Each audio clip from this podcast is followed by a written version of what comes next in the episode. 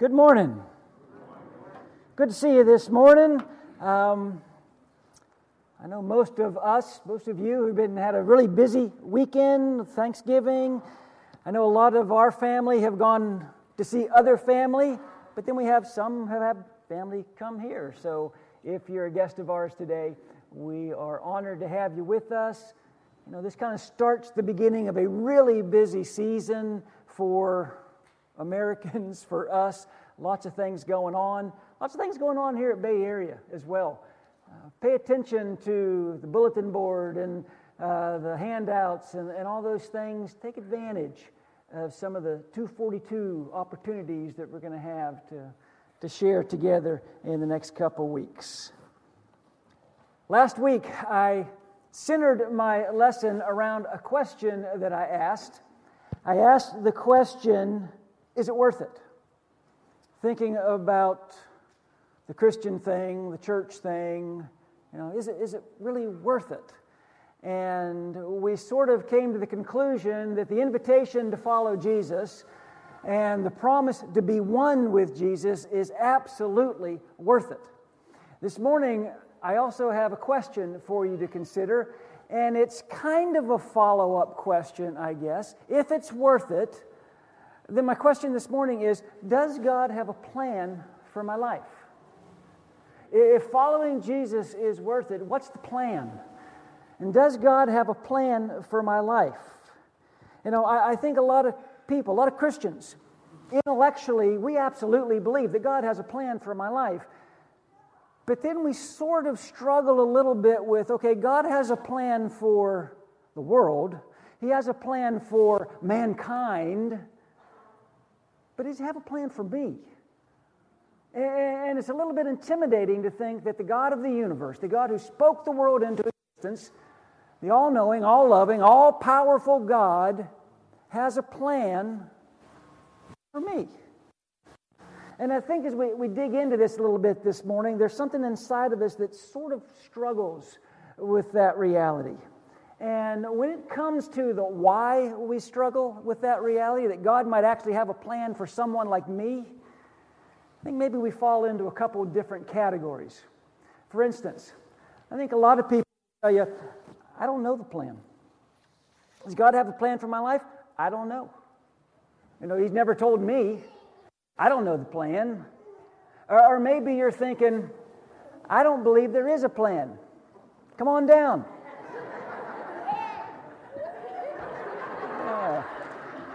Nice. See, here is water.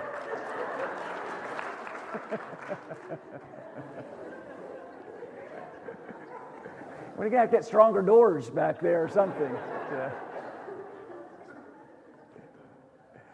A lot of people will tell you, I don't even believe there's a God. And if there's not a God, he certainly doesn't have a plan for my life. Because if there was a God, my life would not be playing out the way my life is playing out right now. So I don't think there's a God, and I certainly don't think He has a plan for my life. Some people will tell you, I missed the plan. Probably was a plan. But I was so busy doing other things and looking in other directions, I just I'm afraid I missed the plan and it's, it's too late now. But I think most people would probably fall into this last category. I messed up the plan. There was a plan for my life. God did have a plan, but I made some poor choices when I was younger. And I did some things and I, I said some things that have sort of followed me, and I don't know, my life sort of came off the rails. My spiritual life sort of came plan, messed up the plan. Most people probably fall into one of those categories when it comes to realizing and determining what God's plan is for my life. I don't know the plan, there is no plan, I missed the plan, or I messed up the plan. And the reason why so many of us identify with one of those scenarios is because a lot of people look around and they realize the life that they are living does not line up with the life that they expected. Now, again, if God has a plan for my life, why is my life playing out the way it is? Now, it's like you're expecting one thing, but you're receiving something else. Kind of reminds me of all those pictures you see on the internet of people who ordered things online and they didn't get what they expected to get. You've seen those, right? Like this guy who ordered 48 new office chairs for his remodeled office. Those are the 48 chairs that showed up.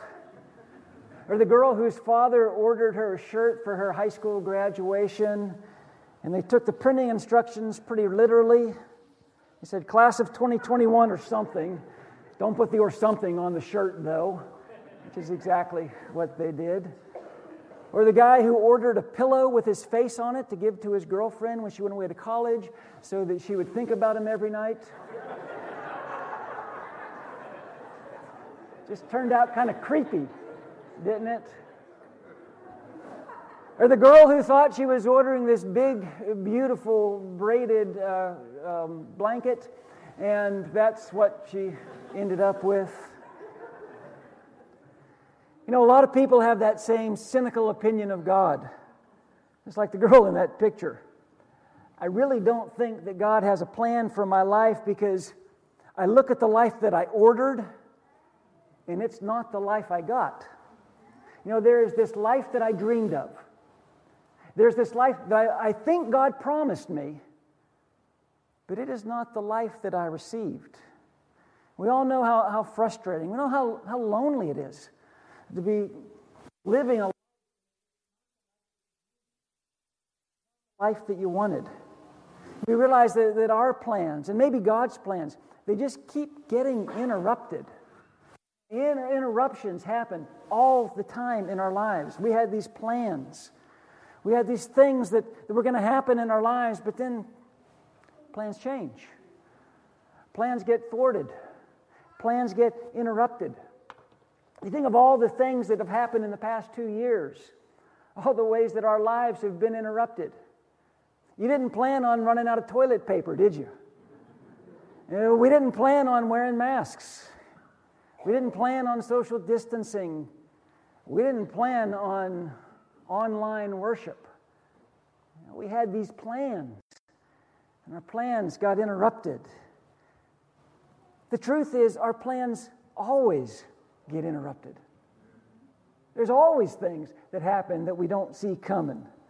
You know, it, it feels like when those things happen, well, maybe God doesn't really have a plan for my life after all. Now, I thought that God had a plan for my family. Then we find out that we can't have children. I thought that God had a plan for my marriage. And he fell in love with someone else. I thought that God had a plan for my future, and I hear the word cancer. I thought that God had a plan for my career, and my company downsizes and I lose my job. Listen, if you have ever doubted if God has a plan for your life, I would tell you this you are not alone. And if that's something that you've been struggling with, if, if it's something that you've been doubting, what I want to do this morning is try to encourage you and let you know that God actually has something much better than a plan for your life. Plans are good, but God actually has something better than a plan for your life. Uh, Tom mentioned the Apostle Paul in his comments around the table this morning. You know, if Ken Burns ever did a documentary on Paul, what you would find out is once Jesus got Paul's opinion, uh, uh got Paul's uh, attention, Paul was all in. He, he was 100% in on the Jesus thing. And he centered his life around the will of God. But you'll also find that Paul had incredible interruptions in his life. You know, here, here's this man, Paul, this, this, giant uh, in the faith, Paul. He's a missionary, he's a church planner, um, he's a mentor, he's a writer. He wrote, you know, like over a third of the New Testament.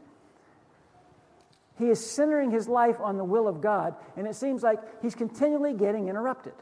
And, and these weren't little annoyances that interrupted Paul's life, these were serious, life threatening, dangerous interruptions.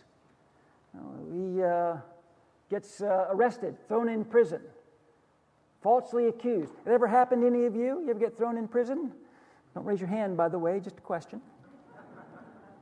Not only that, Paul is beaten, he's flogged, He's stoned, left for dead. I'm assuming that's never happened to you. He encountered snake bites, shipwrecks a couple times. Paul had so many serious interruptions in his life. And had I been Paul, I would have been thinking, you know, I'm trying to do the right thing here. I'm trying to do your will, God, and all this stuff keeps happening to me.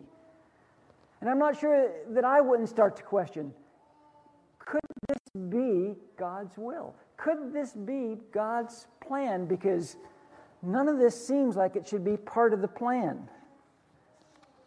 By the way, Paul handled those interruptions in some pretty amazing ways. And I think Paul, in fact, I'm sure, because we're going to find out here in a minute, that Paul realized that God was up to something. That God had a plan, and God had something actually bigger for Paul than a plan. Paul discovers a different way to view his life. And the really neat part of this is he lets us in on the secret. That was never meant to be a secret.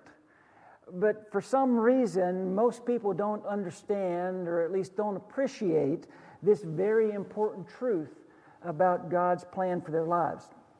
This morning, we're going to spend our time in just one verse.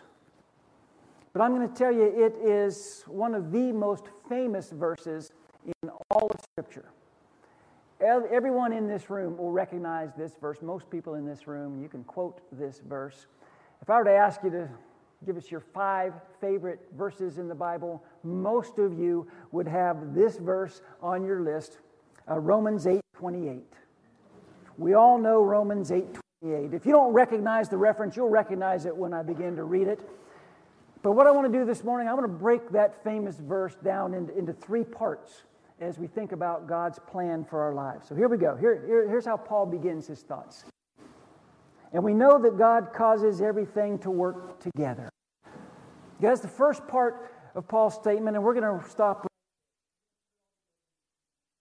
If we don't understand this part, if we don't get this uh, kind of wrap, wrap our mind around this, then the rest of it's not really going to make much sense, and the rest of it's not really going to matter. Paul says, We know that God causes everything to work together.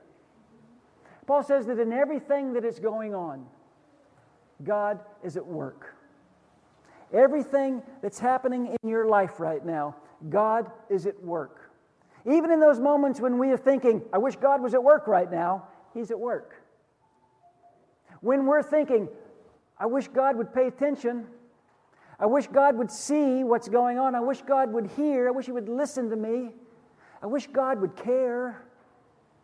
Paul says God is at work right now in your life. In his book, God at Work, Randy Harris says this. This verse doesn't say that God does everything. It says that whatever happens, God will crawl inside of it and work.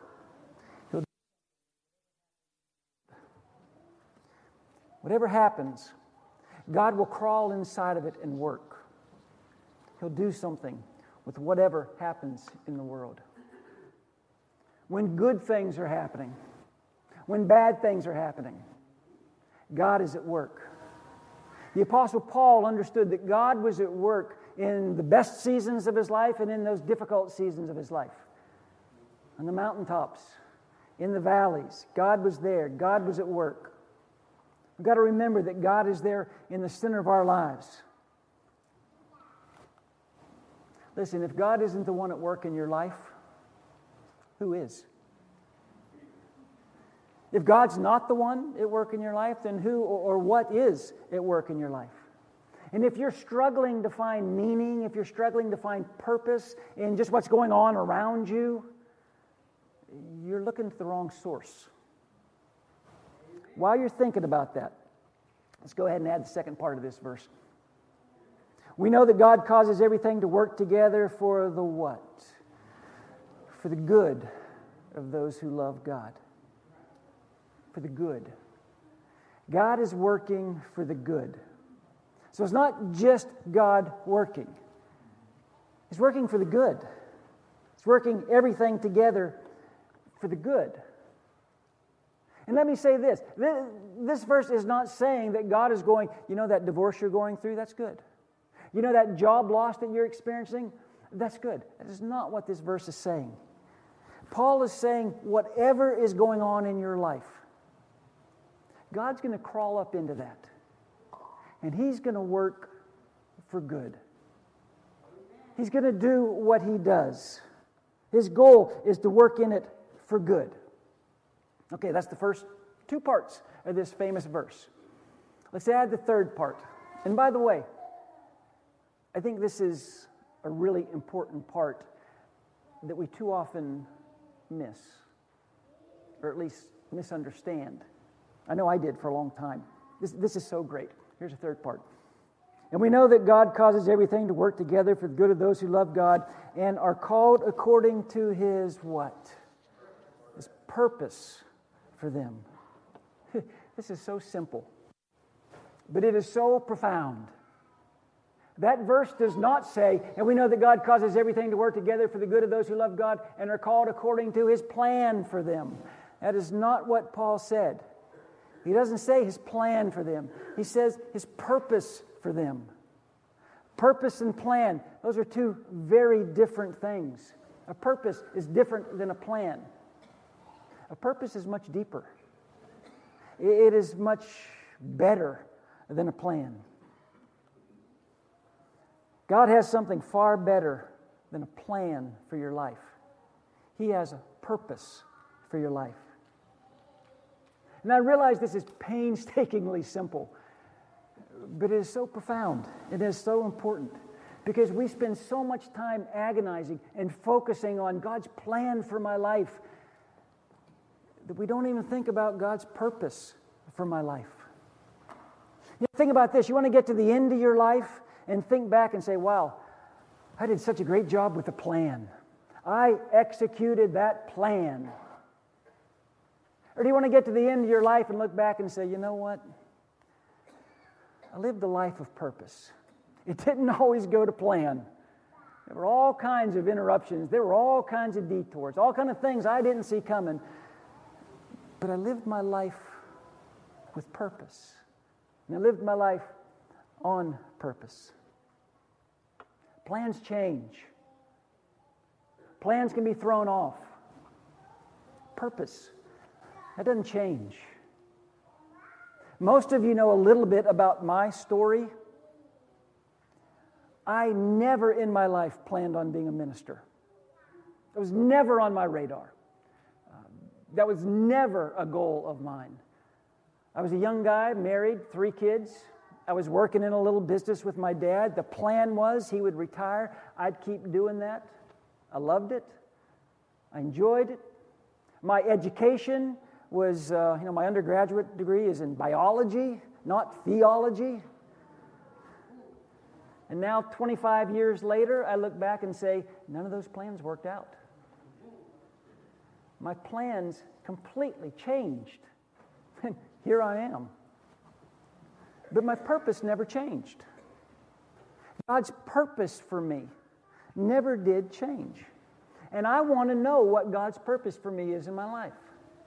And I want you to know what God's purpose is for you in your life. Because plans change, but the purpose won't. But that puts us right back where we started, right? Okay, so what's God's purpose for me? Okay, Paul, you've told me that God's at work and God's at work for good and God has a purpose in my life. Okay, we're kind of back at square one now. So, what's my purpose in life? And the great thing is, eh, the really cool thing is, Paul is going to tell us what our purpose is in life. He's going to give it to us. Really simple. Now, I told you we were going to stay in one verse this morning. It was kind of a tease because we're actually going to go on to the next verse. We all know Romans 8:28. How many of you can quote Romans 8:29? Because we should never separate them. And yet we always do. We always pull verse 28 right off the page. And we talk about that. And it's a great verse. But it's not complete until we put verse 29 with it. Because in verse 29, Paul tells us what our purpose is. For God knew his people in advance.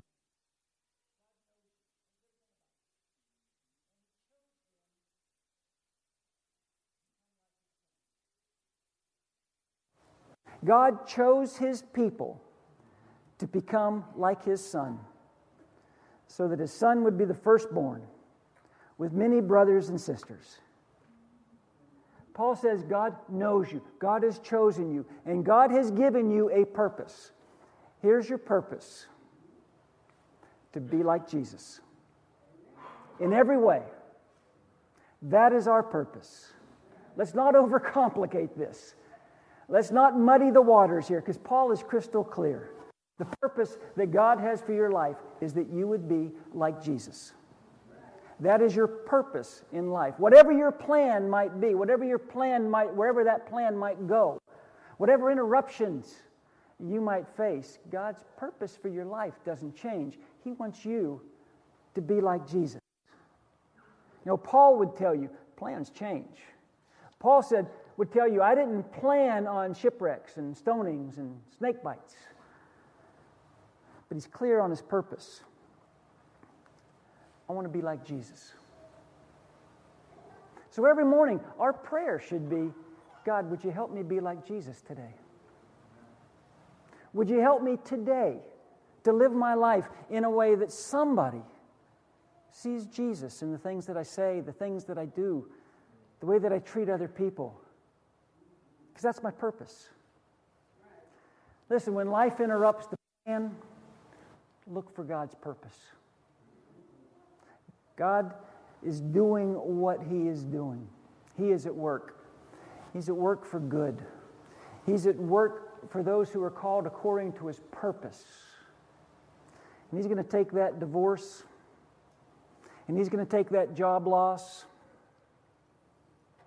and He's going to take that diagnosis, and He's going to take all that heartache and all that chaos and he's going to crawl up in that and he's going to go to work. And he's going to do good.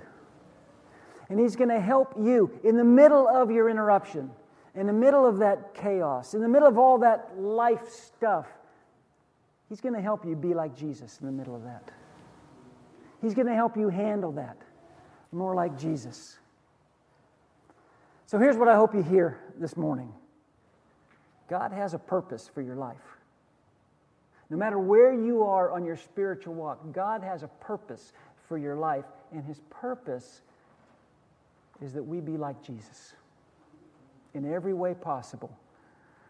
Those interruptions that you run into, and we all have them, and we all face them. Those interruptions where we stop and think, you know, I'm not sure that there's a plan, and I'm not really sure that God's at work here. Scripture promises us God is at work. And God is at work doing good. So, whatever interruptions you're facing this morning, whatever interruptions you're facing this season, and the holiday seasons can be a really difficult time for a lot of people. Just know that God's at work. And He is up in the middle of that. And He wants you to be like Jesus as you go through this season. You had a plan. It was a great plan. But then someone messed up the plan, or something messed up the plan. Instead of focusing on the plan, let's focus on the purpose to be like Jesus. Because God's given us something better than a plan, He's given all of us a purpose. Let's pray. Father, today, this morning in this room, would you help us be more like Jesus? The things that we say, the conversations that we have, our body language, where our heart is focused, where our spirit is centered, would you help us be more like Jesus? Would you help us to show his love, his grace, and his mercy? Father, for the people in this room, and that's all of us who are going through something right now. Would you crawl up into that? And would you do your thing? Would you go to work and help us to handle that like Jesus would handle it and help us to show Jesus to people who are watching us. Thank you for that example. Thank you for that promise. It's in His name that I pray. Amen. We've got a song that we're going to use as a song of encouragement this morning. As always, if there's something on your heart you'd like to share with the family here, uh, we invite you to come to the front and let us know. Let's go ahead and be standing while we sing.